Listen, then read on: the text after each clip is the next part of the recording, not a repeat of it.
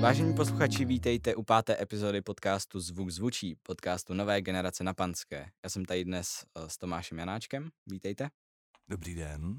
Pan profesor Janáček učí eh, tady na Panské režisérské praxe, a na FAMu něco. Různé věci. Například mimo jiné předmět, který se jmenuje Mosty do praxe. Hmm.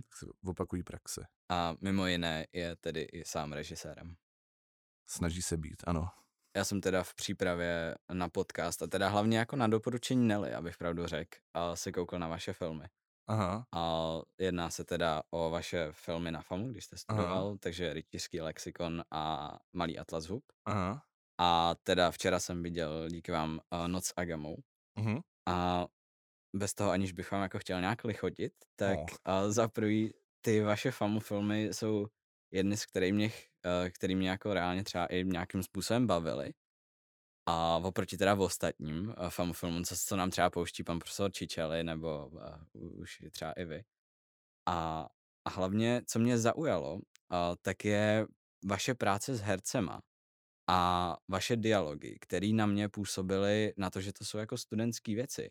Sku- jako neskutečně reálně a vlastně jsem si připadal, jako když čistě jste jenom postavil kameru vnitrozáběrovou montáž samozřejmě a jenom jako sledoval ty lidi. Uh, tak se chci zeptat, možná i jako začínající režisér, režiséra, a jaký je Tomáš Janáček režisér? Tak já bych nejdřív chtěl poděkovat za všechny ty lichotky, protože toho si jako moc, jako opravdu hodně vážím. A jaký je Tomáš Janáček režisér? Tomáš Janáček je režisér, který o sobě teďka mluví ve třetí osobě. A to je v pořádku. já si myslím, že jsem hodný režisér, že uh, to, zní, to zní možná divně, ale já hodně často o tom přemýšlím, když si člověk čte takový ty životopisy lidí, jako je Stanley Kubrick, jak prostě když točil osvícení, týral tu herečku a podobně a tvrdil, že to je, je způsob, jak dosáhnout těch autentických hereckých výkonů, tak já si myslím, že není. Že ono vlastně, když je člověk trochu přemýšlivý a třeba trochu empatický a umí o těch přemý- věcech přemýšlet, tak to může těm hercům vysvětlit způsobem, že oni se na to napojejí a přestanou, tak říkají, hrát a začnou vlastně tu situaci žít, nějak v ní existovat. Což zároveň, to je moc pěkný, že se ti líbily ty herecké výkony, a, ale pr- pro mě to je taky třeba něco, na co jsem si uh, přicházel. A myslím si, že mezi těma jednotlivými filmama jsou dost uh, kvalitativní skoky, že jsem se to herectví prostě nějakým způsobem učil a myslím si, že třeba kdybych točil něco dneska, tak to bude zase někde úplně jinde. Mhm. A teda doufám, že třeba něco málo z toho know-how o té práci s hercem se snažím vlastně říct i vám v těch hodinách. Mi, mi to vlastně přijde docela důležitý. A teda mám pocit, že jsme se o tom teďka v pondělí trošku bavili. O tom, jak postavit ten dialog a vlastně co říct těm hercům a kdy to je a není autentický a proč vlastně jak toho dosáhnout a jak o tom přemýšlet. Ono jako osobně asi té režie nejde moc úplně naučit, ne? To jako asi do určitý míry nějaký ty postupy učebnicový a tohle, jo, ale když to prostě v člověk, člověk v sobě má, tak to má a třeba se to nemusí ani učit, že jo? A má ten nějaký cit pro to. Teda to je aspoň můj jako pocit, co z té režie mám. Já nevím. Uh, je to něco, o čem hodně, hodně často přemýšlím, jestli se to dá naučit. Podle mě se dá naučit třeba nějaký druh přemýšlení. Jsou lidi, kteří mají tendenci víc přemýšlet obrazově a vlastně mají nějakou tu skladebnost uh, těch obrazů v sobě to, ale taky jsou věci, které se dají prostě naučit.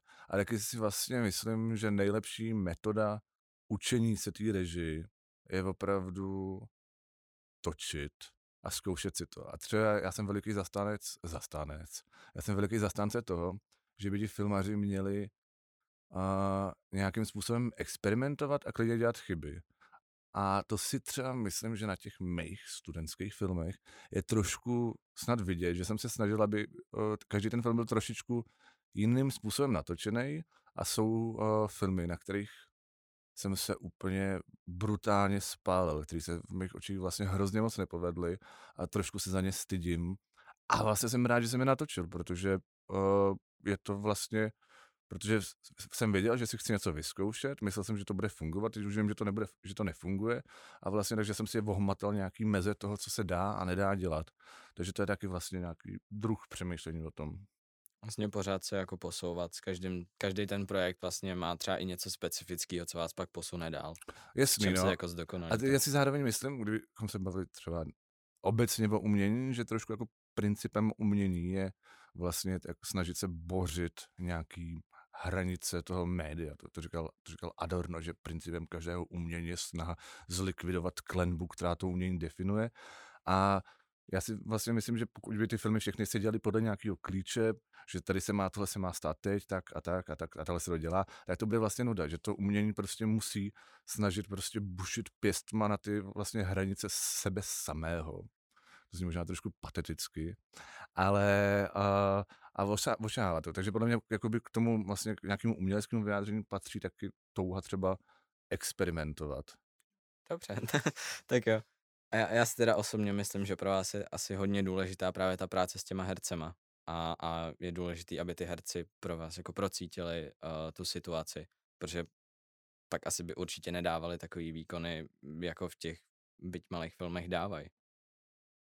Jak, pro mě je důležité, aby zněly autenticky, ale možná přemýšlím, co pro mě je ale vlastně jako důležitý i to přemýšlení tím obrazem, to vyjadřování se tím obrazem a vlastně možná úplně ze všeho nejdůležitější je pro mě nějaká jednak emoce a jednak třeba vztah toho filmu ke světu, že si prostě myslím, a to je třeba něco, jsme se o tom bavili s kolegou Lubošem Kučerou, který tak naznačoval, že si myslí, že umění nemá měnit svět, že ho může maximálně tak popsat, tak já jsem spíš jako takový zastánce ty změny toho světa, že vlastně mám pocit, že to umění může prostě třeba se snažit tu společnost nějak uh, postihnout nějakým způsobem a třeba nás naučit ten svět promýšlet nějakým jiným způsobem a že z toho filmu pak můžeme třeba odejít jako lepší lidi. Byť to zní strašně pateticky, já si to uvědomuju, ale vlastně takový trošku naivní pohled na to ve mně, nebo idealistický pohled na to ve mně je.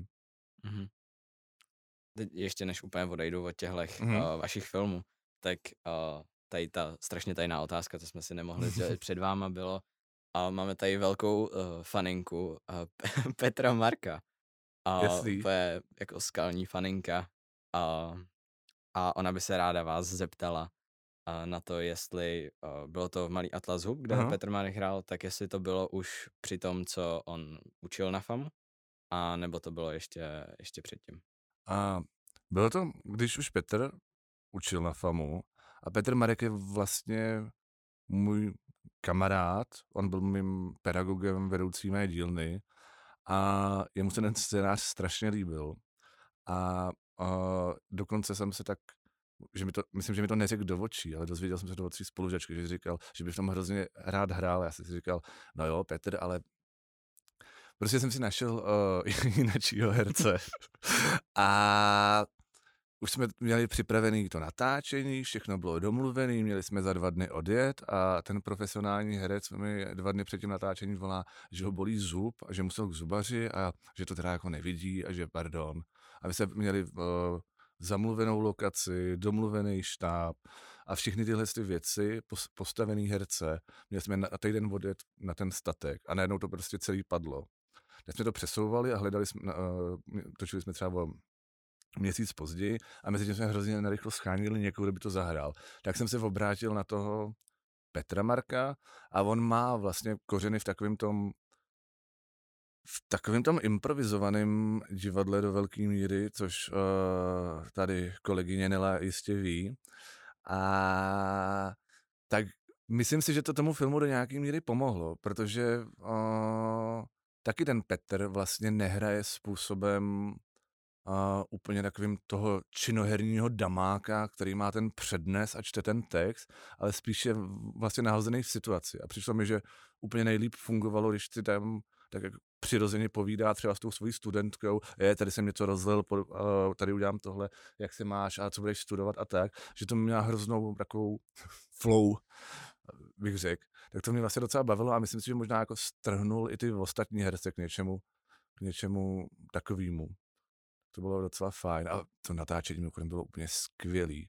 Všichni kromě mě a kameramana, který my jsme spali průměrně třeba dva, dvě hodiny denně, tak celý zbytek tak štábu, my jsme, my jsme spali dvě hodiny denně a furt jsme vymýšleli ty záběry, protože jsme, nám to přestalo fungovat a byli jsme hrozně nervózní, jsme vždycky třeba do dvou do rána chodili a ukazovali si, kde postavíme kameru na jaký záběr, ale zbytek štábu byl celou dobu venku na zahradě a kupovali si takový ty časopisy jako Kosmopolitan a ironicky to různě pročítali, dělali si v obědy, byla tam se mnou tehdejší moje přítelkyně, ta se tam hrozně zkamarádila se všema těma hercema a byla to pro ně úplně nejlepší dovolená, což mi říkal i ten Petr, že to byla pro ně jedna z nejlepších dovolených, protože on je neustále strašně zaměstnaný a skládá hudbu, že jo, a dělá všechny tyhle věci, tak teďka si vyblokoval prostě těch devět dní a prostě tam jako felil venku s mladýma lidma a povídal si a užíval si to, tak to bylo docela fajn natáčení. Já jsem tam ale zemřel.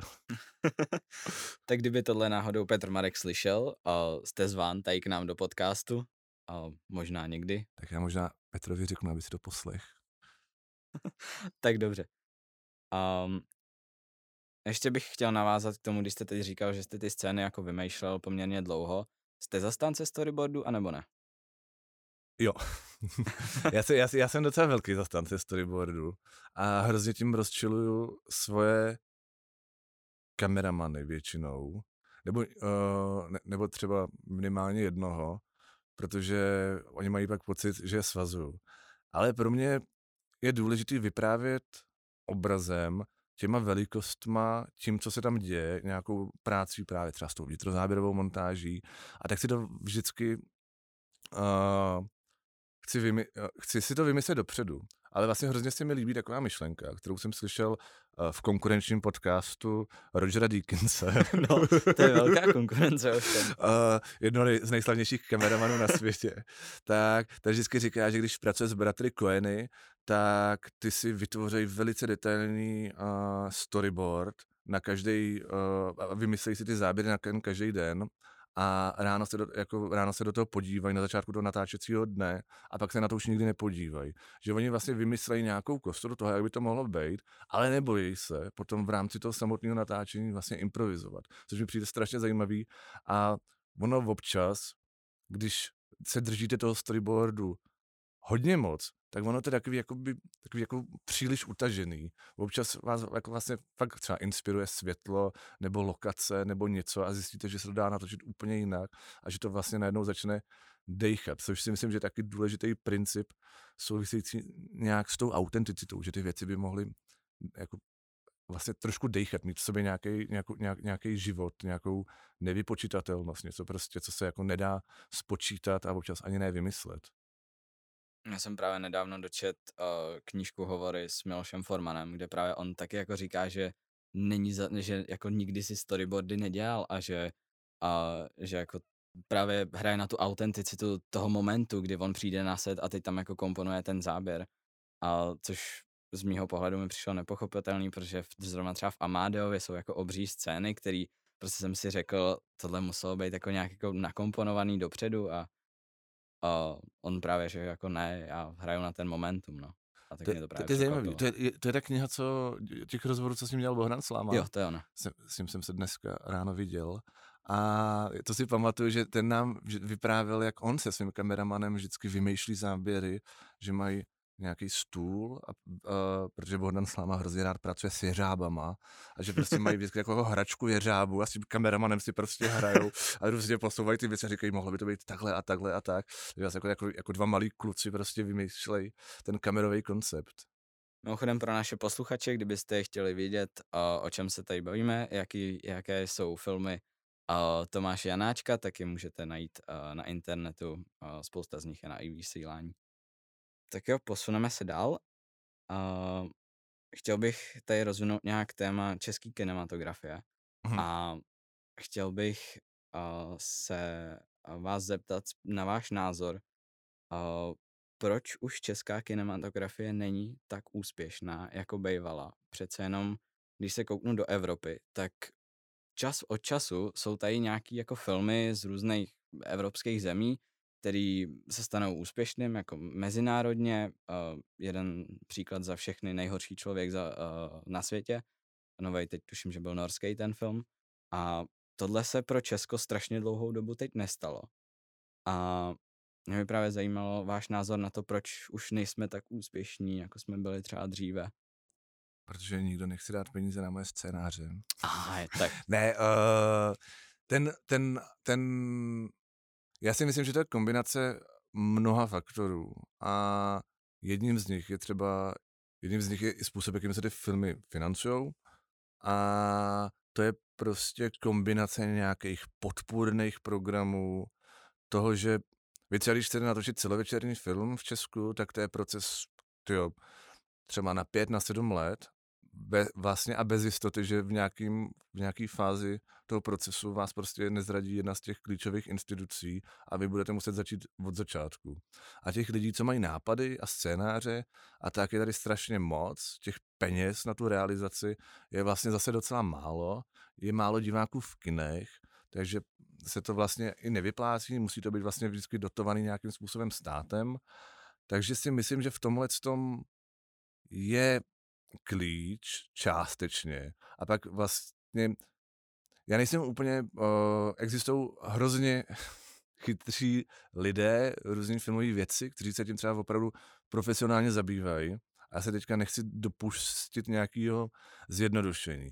Ale třeba je pravda, že prostě ty skandinávské země a především Dánsko mají opravdu úplně mimořádný způsob uh, financování těch filmů, že tam je, nějak, tam je propojenost těch škol s tím filmovým průmyslem a tak dále.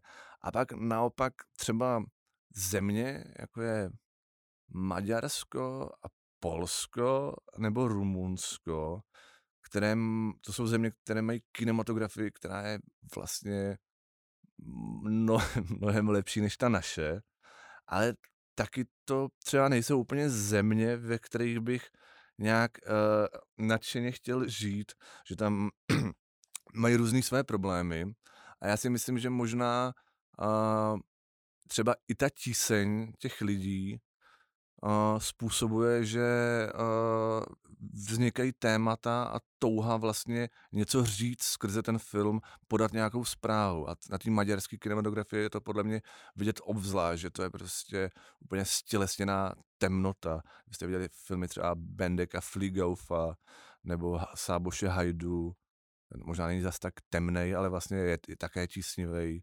Nebo jsme si koukali na toho Cornela, Cornela Mundruča, a tak dále, že to jsou vlastně, že vlastně tam ta politická situace podle mě je asi docela inspirativní pro temnější tvůrce. Já už úplně nevím, kdo mi to teda řekl, nebo kdo mi vnuknul tu myšlenku, ale a někdo se mi zmínil, že vlastně tady v Česku je, a když jste nezávislý filmař, chcete udělat film, tak máte jedinou možnost a to je jít za fondem české kinematografie a tam se pokusit vyprosit nějaký peníze. Kdyby tady, řekněme, bylo víc těch fondů, uh, mohlo by to být třeba víc jako diverzní, mohlo bychom mít jako víc uh, možností. To, to je třeba v Polsku. V Polsku je těch filmových jako institutů a filmových fondů poměrně dost. A hlavně se tam hraje na to jako vlastenectví a vím, že na historické filmy jako dávají neskutečné peníze tam. Ale zároveň tam taky, uh, myslím, že v Polsku začínají být problémy s tím, když někdo chce dělat nějaký společensko-kritický To určitě, protože film. tam to je dost ošemetný. U nás je víc, u nás je víc institucí, které dávají nějaký peníze. Vlastně jakoby ta nejoblíbenější cesta českých filmových producentů je vlastně kombinace Česká televize a Státní fond kinematografie. A teda, teda bavíme se vlastně o nezávislých nebo o uměleckých filmech. Existují takové ty komerční filmy, na které chodí davy o tom, jak uh, se nějaký muž třeba snaží vyspat s co největším množstvím žen a tak dále, ve kterých uh, hrají různí profláklí herci a ty samozřejmě na sebe vydělávají a ty mají úplně jiný systém financování. No ale pokud chcete třeba tím filmem něco říct a víte, že vlastně vytvoříte film, který sice má nějakou hodnotu, ale vlastně na sebe nevydělá, tak ta jediná cesta je tady ten fond kinematografie. A ten zase ale hospodaří s nějakým omezeným počtem prostředků, ty prostředky tam třeba jdou uh, z nějakého procenta z prodejných lístků a tak dále. Ale pak existují třeba různé lokální filmové fondy, existuje třeba uh, Prague Film Fund, který uh, se zaměřuje na to, a na filmy, které nějakým způsobem vlastně propagují Prahu a vlastně třeba každý kraj má nějaký takovýhle svůj lokální fond. Myslím si, že třeba hodně filmů se teďka točí ve Zlíně, kde je taky nějaký uh, zlínský filmový fond, který rozděluje docela dost peněz. A jsou příklady filmařů. Uh, v poslední době například třeba Šimon Holý, který natočil film, jehož jméno mi teď vypadlo, za což se vám jemu omlouvám, který vlastně uh, se rozhodl, že natočí film do velké míry za nějaké své vlastní prostředky v nějakých omezených podmínkách a vlastně podařilo se mu uh, vytvořit film nezávislej na tom uh, filmovém fondu. Nebo jako hrozně zajímavý, hrozně zajímavý případ. Tam nevím, jestli uh, nedostal nějaký fond na experiment, což je ale málo peněz, je Bohdan Karásek. Nevím, jestli jste neslyšeli někdy o filmu Karelia a ty, což je, uh, tamhle na mě kouká Nela, která mává, protože to je film, ve kterém hraje Petr Marek. A, a to je film, který by se možná nelíbil mnoha pedagogům tady na Panské, protože má třeba technicky velice tyjo, amatérskou kameru, nebo velice vlastně velice jednoduše natočený, ale zároveň ten příběh a třeba autenticita nějakých dialogů a postihnutí mezilidských vztahů je natolik silný, že i tak se to vlastně dostalo do kin a zbudilo to ohromný úspěch.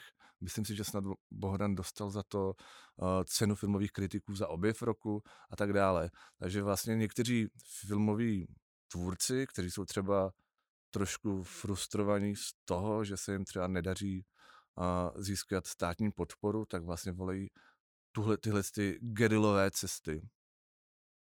Ono je tady bohužel to tvrzení možná i fakt, že jako úspěšný nerovná se dobrý.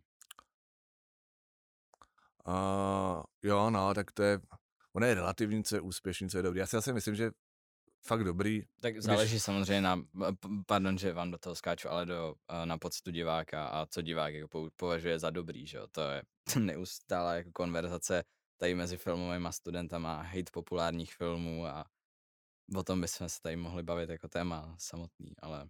Jasný, no. Lidi, lidi, lidi jsou uh, různý, mají různý vkus. Já si myslím, že by bylo dobrý, kdyby tady existovala nějaká rozmanitost. A to myslím rozmanitost v té filmové tvorbě a třeba možná nejenom třeba žánrová, a třeba do jaké míry ty filmy experimentují, ale třeba možná i rozmanitost, co se třeba generací tvůrců týče, což mám pocit, že se úplně neděje, že třeba moje generace se úplně nedostává se svými filmy ke slovu. A je to vlastně škoda, protože si myslím, že ty filmy by měly nějakým způsobem něco říkat o tom světě a je podle mě dobrý, aby je točili muži, ženy a různých věků, protože všichni mají nějakou svou unikátní perspektivu na to, co žijeme. Tak jo.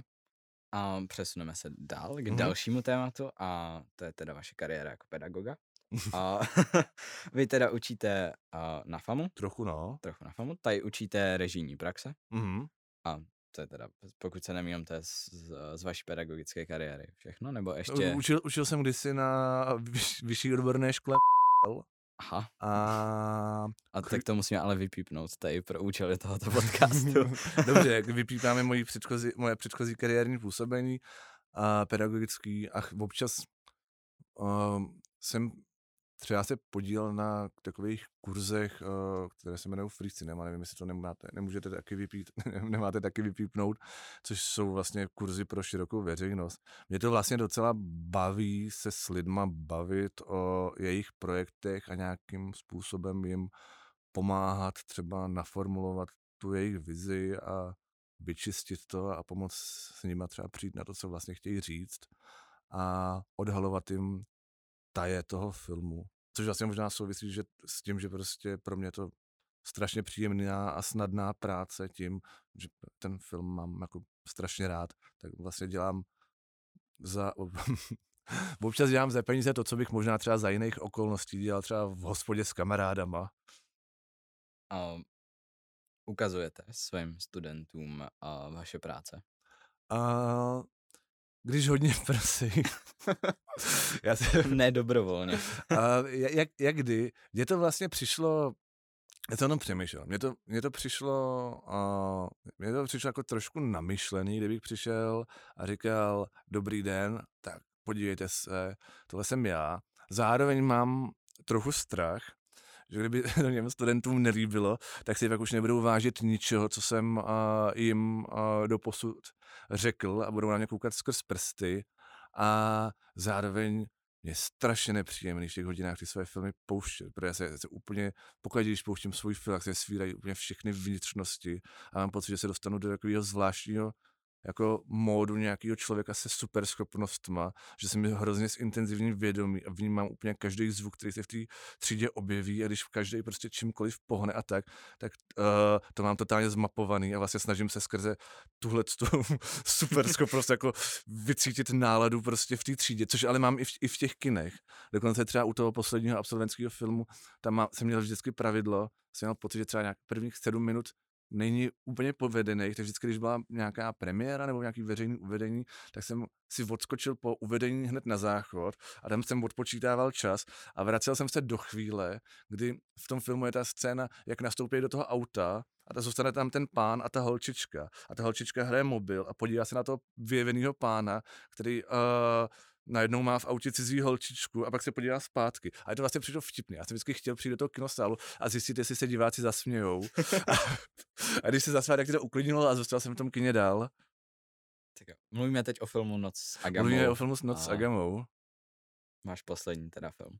Můj poslední film. Uh, jsme u kina, tak uh, koukáte se na filmy ještě pro zábavu.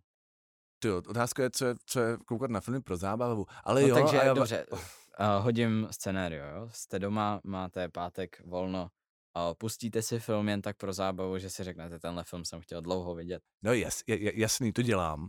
A jako dokonce jsem schopný si pouštět i jakoby hodně blbý věci, nebo jako třeba věci, za které bych se uh, možná byl schopný i třeba stydět že vlastně si jsem jako schopný užít i ty jako guilty pleasures a podobně. A pak mám, já se považuji za jako filmového nadšence a cinefil, mám hrozně rád prostě historii, kinematografie a tak, ale mám třeba předplacený uh, VOD portál Mubi, který je vlastně určený právě plný těchto těch klenotů. A vůbec to nepoužívám, protože vždycky přijdu prostě třeba večer domů a říkám, to abych si mohl pustit nějakýho Godarda, Trifota, jo tam je teďka ten Yasujiro Ozu, jo, co kdybych si pustil uh, nějakého jako čínského režiséra a pak vždycky jakoby v tom mobilu přepnu na ten Netflix a hledám největší blbost, protože je to vlastně mnohem jednodušší a člověk si chce odpočinout občas. No. Znám ten pocit moc dobře. A a jste teda už degradovaný tou uh, profesí nebo tím pohledem na film, že když se koukáte na film, tak tam hledáte tohle, hledáte tam tamhle to, hledáte tam nějaký symbolizmy, pohyby kamery a tohle, vnímáte to? Jo, to asi, asi většinou, to, uh, většinou to vnímám. To je mimochodem zajímavá otázka, protože je to otázka, a to je vlastně možná pochvala pro váš podcast, kterou pravidelně, myslím, právě klade ten Roger Deakins těm filmařům toho světového ražení a ty vždycky odpovídají, a ne, když ten film má dobrý příběh, tak jako by se odpoutám od toho, jak je to udělaný a prostě si to užiju.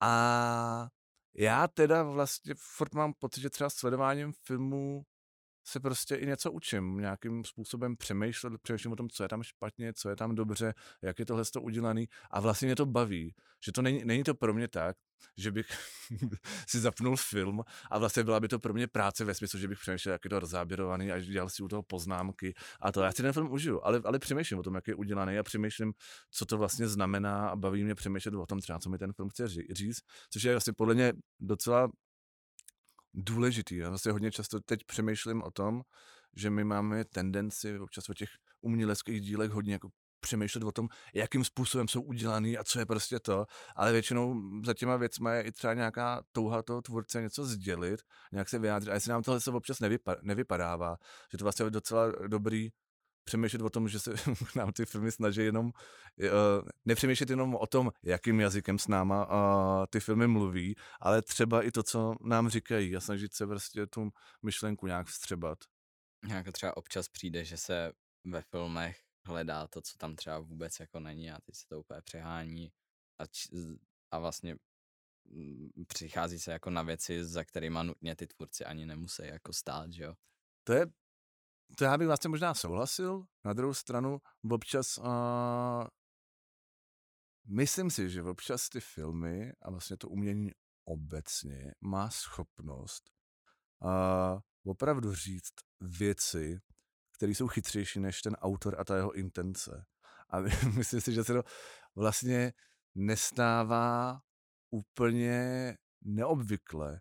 Myslím si, že bych, a nechci jmenovat, ale přišel bych na pár tvůrců, jejichž dílo je vlastně uh, dost výrazně přesahuje, i ta myšlenka z toho jejich díla je přesahuje a kdybyste třeba s nima mluvili osobně, tak byste jim třeba se třeba nesnesli a přišlo by vám, že to, co vám jako říkají, je úplně banální a najednou pak vidíte ten film a ten je chytrej nebo vlastně hluboký, něco v sobě nese.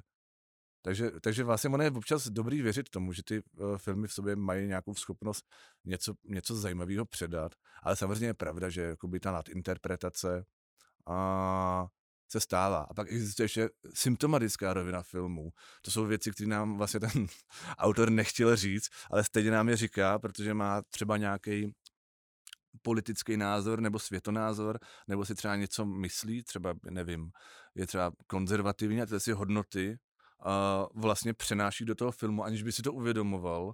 A pak jsou třeba filmoví kritici, kteří vlastně to čtou a jsou schopni na to poukázat a říct, hele, tenhle ten film nám o té době, ve kterém vzniknul a o tom tvůrci říká takovéhle věci a to není nutně záměr toho tvůrce to říct, ale stejně vlastně skrze ten film něco takový leze. Otázka na tělo. A uh. co máte s Jiřím Strachem? Já jsem se bál, že se že na to zeptáte. Můj, můj beef s Jiřím Strachem. Ano. Já jsem si myslel, že Jiří Strach neví, kdo já jsem, nicméně on se mě zablokoval na Twitteru, tak asi, ví. asi ví. A to je, to je taková složitá historie. Jednak uh, já teda, já jsem teda si přiznám k tomu, že jsem nikdy neviděl žádný film Jiřího Stracha. Ani uh, jeden? Nějaký ani, se... ani třeba Anděl Páně? Když Anděl Páně jsem nikdy neviděl, protože bych koukal na Anděla Páně. No, jasný. Ale uh, myslím, že jsem viděl nějaký seriály a ty nebyly moc dobrý. Ty byly, uh, nebo nebyly moc dobrý, byly dost děsný. Uh, mě, já myslím, že to začalo trošku tím, že já jsem se lehce angažoval v nějaký uh, situaci na FAMu, kdy se tam, jsem tam trošku odvolával děkana a někteří uh, lidé z českého průmyslu, který jako mimo vně tu FAMu, měli tendenci se k tomu vyjadřovat. A jedním z nich byl Jiří Strach a tak to jako by velice často komentoval a já jsem mu párkrát, uh, já jsem mu vím, že jsem mu třeba jednou odpověděl na jeho Facebooku, když se prostě postý vyjadřoval a říkal věci, které nebyly pravda a on si rozkliknul evidentně můj profil a napsal mi, milý kolego, uh, nevím, co si o tom myslíte vy, ale já jsem ve vašem věku měl už natočených sedm celovečerních filmů. Což bylo, to se zrovna stalo na moje narození, tak jsem si udělal screenshot a řekl jsem, že když má člověk to kulatý výročí, tak má tendenci bilancovat a že za mě to udělal Jiří Strach a že je to hezký. a to je vlastně jedna rovina. A druhá rovina je, že Jiří Strach má tendenci se do toho veřejného prostoru jako vyjadřovat takovýma podle mě dost konzervativníma až lehce jako homofobníma názorama. A mně to vlastně přijde takový pitomý.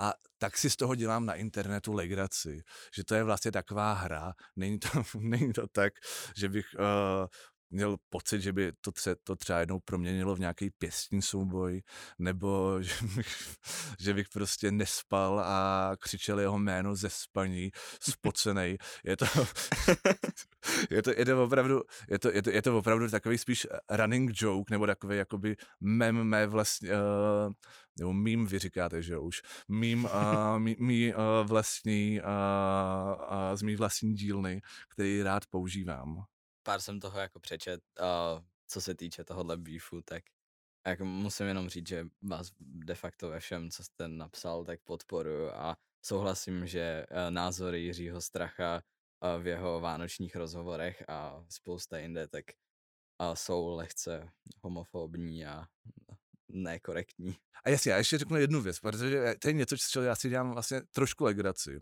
A podle mě to patří třeba do 80. let 20. století. A je to něco, čemu já říkám pan režisérování.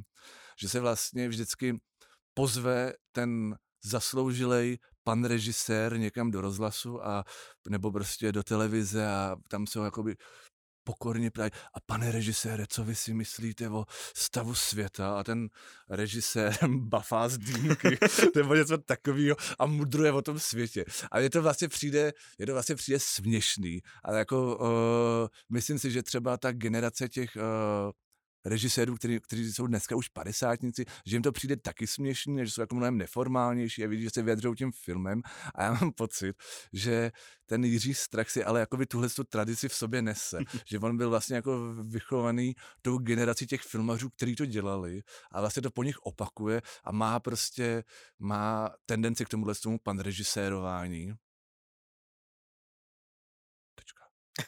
Dobře. a, a, Chtěl bych uh, se vás zeptat na vaše působení na drag v české scéně. Vy jste natočil uh, první videoklip český uh, s tématikou dragu a hlavně jako s vystupující drag personou. Je to teda Miss Petty Plastic, se to jmenuje? Možná je to ve featu ještě s Plast, Plastics, feat, sem. Uh, jo, no to jsem, to jsem, to jsem natočil. To byla uh, docela legrace, a vlastně úplná náhoda.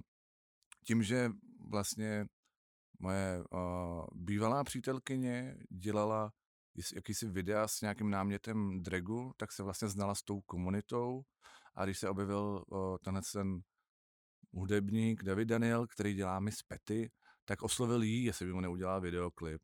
A ona si vzpomněla na mě a navrhla, jestli by, že ona by udělala scénografii a jestli bych to nerežíroval já tak jsme se vlastně takhle domluvili, sehnali jsme si ještě kameramana Petra Racka a vlastně v hrozně zajímavých podmínkách, jako poměrně inspirativních, jsme to natočili, protože ten videoklip byl natočený skoro úplně zadarmo. On tam byl nějaký jakoby, základní vklad, ale vlastně skoro všechno, um, jako třeba ta scénografie celá je hrozně DIY, že to je prostě poskládaný eh, často třeba ty hadry, co tam jsou na těch stojánech, různě jakoby někde u popelnic nabraný, nebo ze second handů a podobně. A vlastně ty uh, různý jako rekvizity jsou třeba udělaný z papíru a tak, a vlastně, což jakoby je vlastně talent té uh, tý Hanach, té scénografky, která vlastně byla i producentkou toho videoklipu, uh, že vlastně umí takovýmhle vlastně neobvyklým způsobem